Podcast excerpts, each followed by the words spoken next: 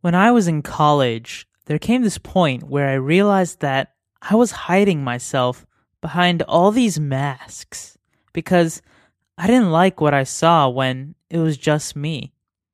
Instead of being who I really was, I was drawing up all these different images of myself that made it seem to the world that I wasn't messed up on the inside. I put up this persona of having it all together when I didn't. And so I struggled whenever I heard the statement that God loves me. I admit, when people would tell me that God loves me, I would immediately sink in this demeanor of, huh, tell me something I don't know. But the truth was, that was the very thing I didn't know. I mean, if I did know that God loved me, I wouldn't have felt the need to be someone different in order to be accepted. I could have just been myself. God says He loves us, but I haven't met or read of any person who has perfectly received that truth for themselves other than Jesus.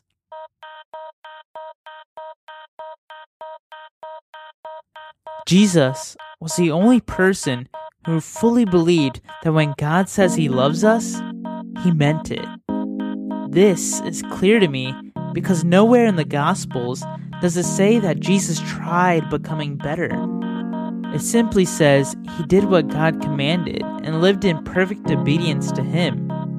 He was able to move, live, thrive, and just be, only because he held to this conviction that he didn't need to be someone else. God loved him for who he was, and the same applies to us. If we're going to live like Jesus, we need to realize one thing that we're valuable as we are, right here and right now. Not as who we're becoming or who we should be, we're valuable as we are. And that gives us the freedom to go about life in a radically different way. So, for this episode, I wanted to find a story where someone was able to change their life completely by just realizing they're valuable to God. And what I found was an incredible story of Polly Wright. So, with that being said, you're listening to the Jesus Hacks podcast. Let's get started.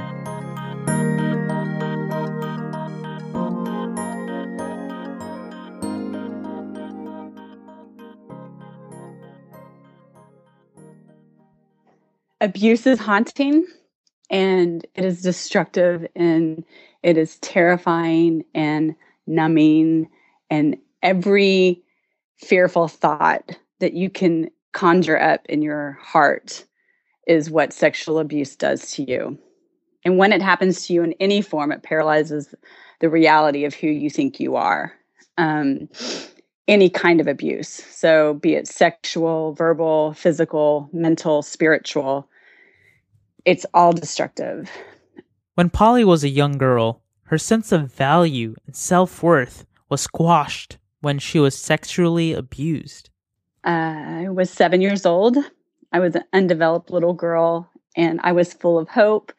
And I loved playing outside. I had a wonderful puppy dog I get all dirty with. And um, I also loved taking baths. It was one of my favorite things. We lived in a very old home and it had this beautiful clawfoot bathtub and I'd fill it to as high as I could get it without splashing all the water out. And I would stay in the water for hours. There was a man that I very much adored. And just like the majority of all abuse, it's usually done by somebody you you know, somebody the family trusts, somebody that's a relative, a close neighbor or pastor or somebody that you very much trust. And I trusted this man with all I had. I adored him. So when he walked into the bathroom where I was taking a bath, um, I wasn't worried. I uh, was excited to see him, and he shut the door. But that's when the painful horror began for me. Uh, he took my innocence. He stole the very parts of me that gave me value, the very parts that spoke worth into me.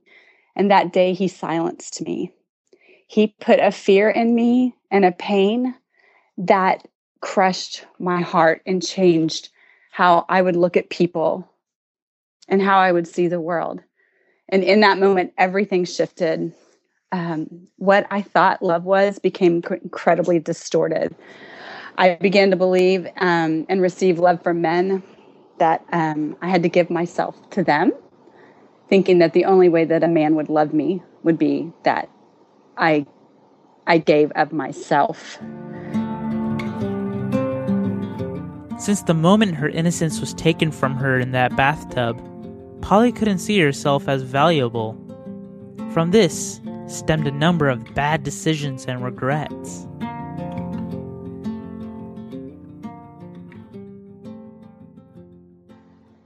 So when you find out you're pregnant at the age of 14, you you are totally filled with fear and shame and guilt and you become mad at yourself um, and I didn't want to tell anybody that um, what I realized later is that I had been raped and became pregnant from that rape because I thought it was my fault already. So, where I had been looking for love and where I had been searching because of the abuse that happened to me at such a young age, I uh, was kept seeking it and kept seeking it.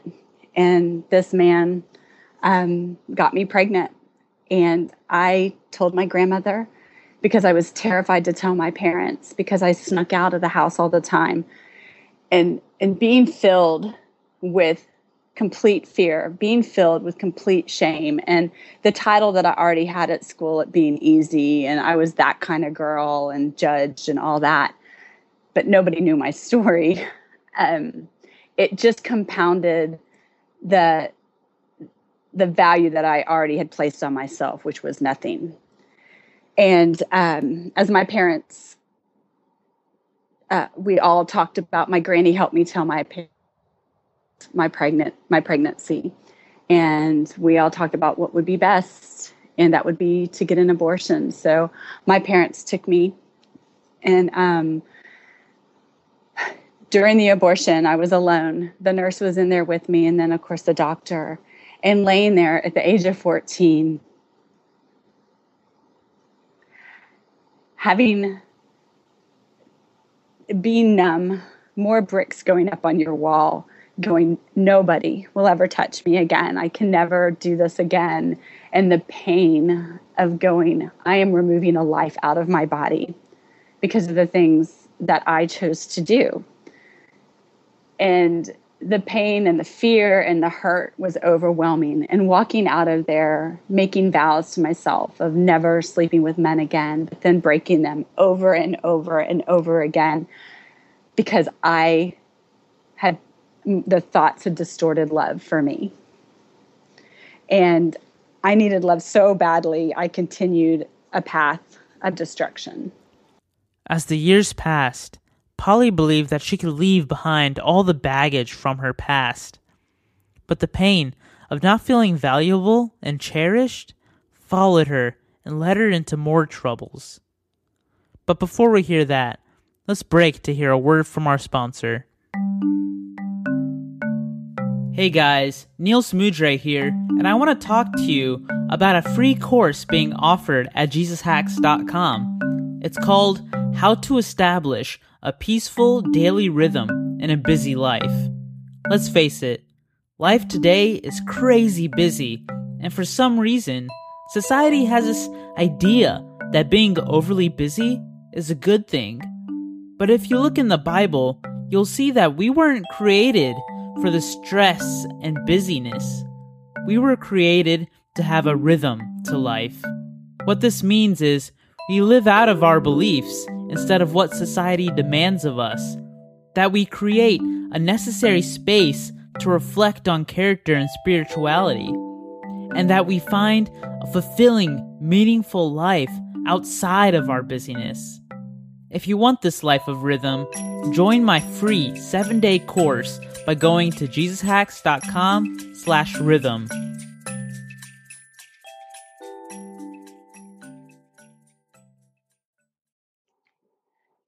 So I graduated high school, and which was a miracle in itself. I went to college at a local college in, in Texas, in East Texas, and in an abuse, an abused person's life, normal behavior is compartmentalization, and it's what we do to survive. We have to compartmentalize our lives to be able to keep taking the next step into the next day. And I had compartmentalized my life. So this was my chance to put all of my high school, my abortion, my multiple partners, uh, everything that I believed bad about myself in the past. And I'm going to go into college. I was an art major, film minor. I was studying animation. And I was stepping into this new Polly. I get to be this new girl and I get a fresh start. And but I still have all the heaviness in in my in my heart. So I'm in college, I'm doing great, and a quote unquote friend of mine that I had known from high school said, "Hey Polly, you're young, you're beautiful. Um, would you be interested in coming to this club and start stripping because you would make tons of money. And I did not need the money. My college was paid for. Um, I had allowances and I didn't need it. But in that moment, I thought, this is my chance to control men. This is my chance to tell these guys, no, you cannot touch me, or no, or, or yes, you can, but it's going to cost you. And I switched into becoming a stripper while I was going to school. And it tore me apart. The lies that I believed, the lie that the enemy told me that I was going to have power was very much the opposite. Polly's lack of self worth caused her to have distorted views, which ultimately led her to stripping and feeling more empty on the inside. It finally got to the point where she couldn't take it anymore. And about two years after dancing and failing out of college, um, I couldn't do it anymore. The whole addiction of um, alcohol and uh, I used a lot more drugs back in high school and used a little bit in college, but my main drug was alcohol to numb. And I would drink myself to sleep, and it was at its peak. And one night, I I took a gun that my neighbor had given me for protection, and I took it and I drove around the loop um, at the school, and I was like, I'm done. I I can't do this anymore. And I had grown up not believing in God. Uh, I was atheist. I would argue um, that if there was a God, how could a God so wonderful let such horrible things happen to a little girl? And that night, I um, I had been going to counseling and all that to work through some depression and memories, and um, I drove up to my uh, ex boyfriend's apartment and I sat there with a gun in my lap. And in that moment, something said, "You're worth living." And I walked up to his door and handed him the gun, and he called my counselor, and I was put into a home. Um, for a little while. I never danced again after that. But there's a saying in the ministry that I started that we leave the industry, but sometimes the industry doesn't leave us until we've walked through full redemption. And in that moment where I said, you know, I heard, do not kill yourself, I still didn't believe in God. And I still had this belief that I was not worth anything. So the fact that I didn't take my life is in itself a miracle that I realized many years later when I did come to know him.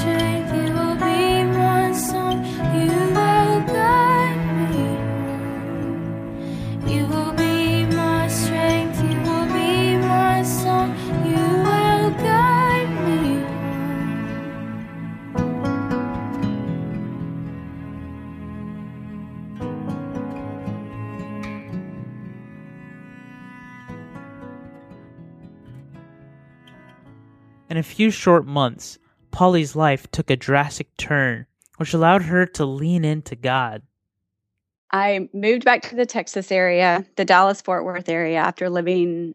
Uh, after I left from the home, I moved to Nashville, Tennessee, and then came back to the area when I was 22 and started working and near my family and things like that. And I was still drinking and partying and um and I met a man and we I right when I turned 23, I met him and I got pregnant, I got engaged, got married, found out we were pregnant with twins, and became a housewife all in nine months. Uh, my daughters were born at 27 weeks. So all of this happened within a very short period of time. And what I was saying before about the compartmentalization is that this was something that I very much compartmentalized again. I left all of my stripping behind. I left all of my um, my wild promiscuous days and now I'm going to be a housewife.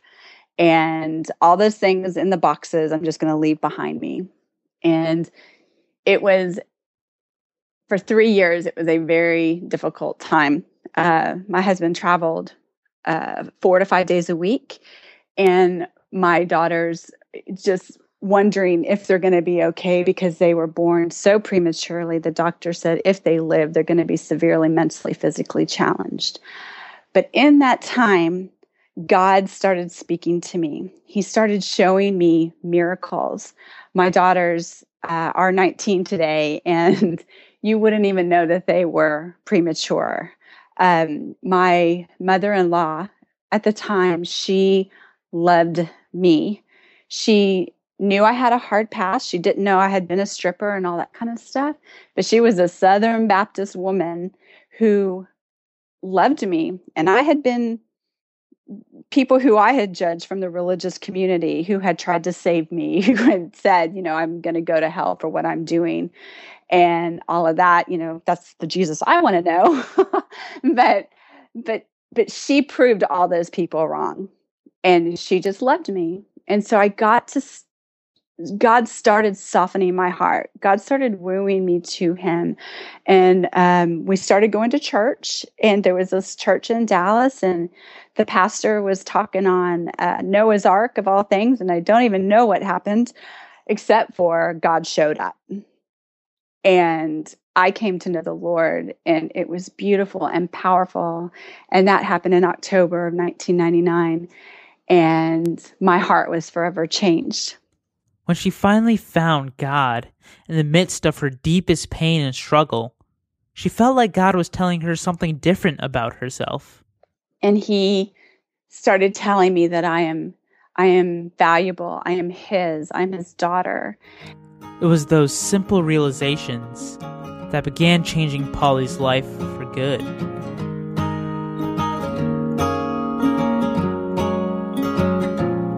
So I cling to the Lamb who has purchased me with his own blood.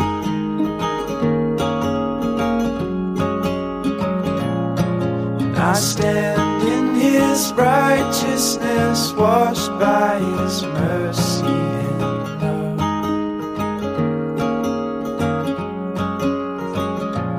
Though I fail a thousand times, Lord, your mercies are new every morning.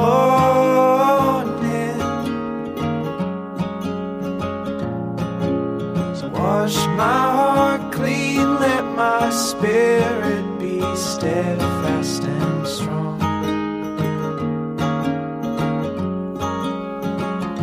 And all my sins like scarlet will be white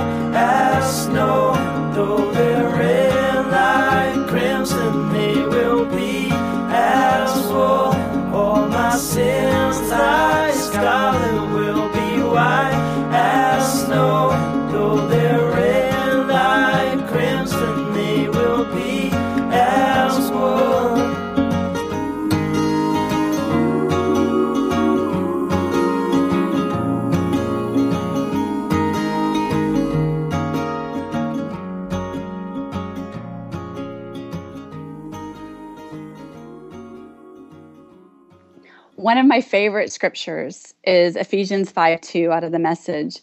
And it's Christ's love was not cautious, but extravagant. Love like that. And over these several years, God has shown me a picture in multiple ways of what it looks like to love extravagantly. And and when you are engulfed in shame, when you are engulfed in fear where you can't even see through the wall of shame because of what you carry, he's saying, My love is not cautious. And I am not afraid of your story. I am not afraid of what you have done. I am not afraid of what you carry. I'm not afraid of it. And he will look you straight in the eyes. And when you are vulnerable, even if it's just a little bit, just give him a little bit of that. And, and you hand it to him. That vulnerability is an antidote to shame. The vulnerability to open up your heart just just a little bit and say, God, I'm going to trust you with this piece. And you can hang on to all the others for now. And you're going to give him that little piece. And I encourage you to ask him, say, God, how do you see me? I did this. I had an abortion. Or I took my girlfriend to get an abortion. Or I left a girl who was pregnant. Or I used drugs. Or I raped a girl. Or all these different things and even if you cheated on a test and and you may have a very very sweet life with no abuse no drug use anything like that you are just as valuable to the lord to hand everything that you carry shame in and i always encourage people that the first thing is to ask god lord what do you want me to hand you and if it's a big, huge lump and you're afraid to give it to Him, just give a little bit and say, God, here's this piece. I'm going to be vulnerable with you. And Lord, show me how you see me.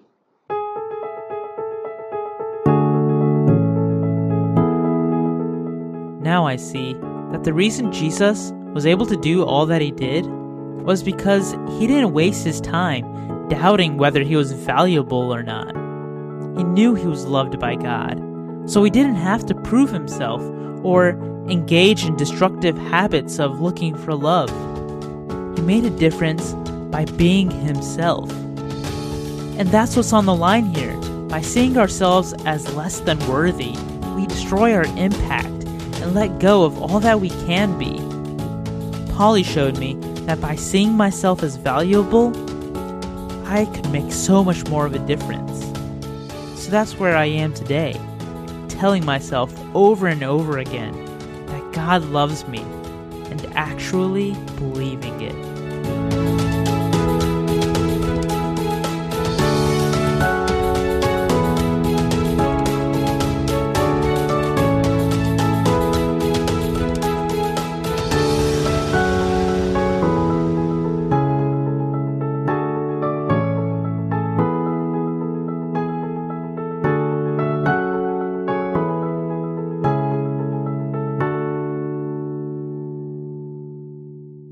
Companion materials and show notes to this episode, visit JesusHacks.com. Thanks for listening.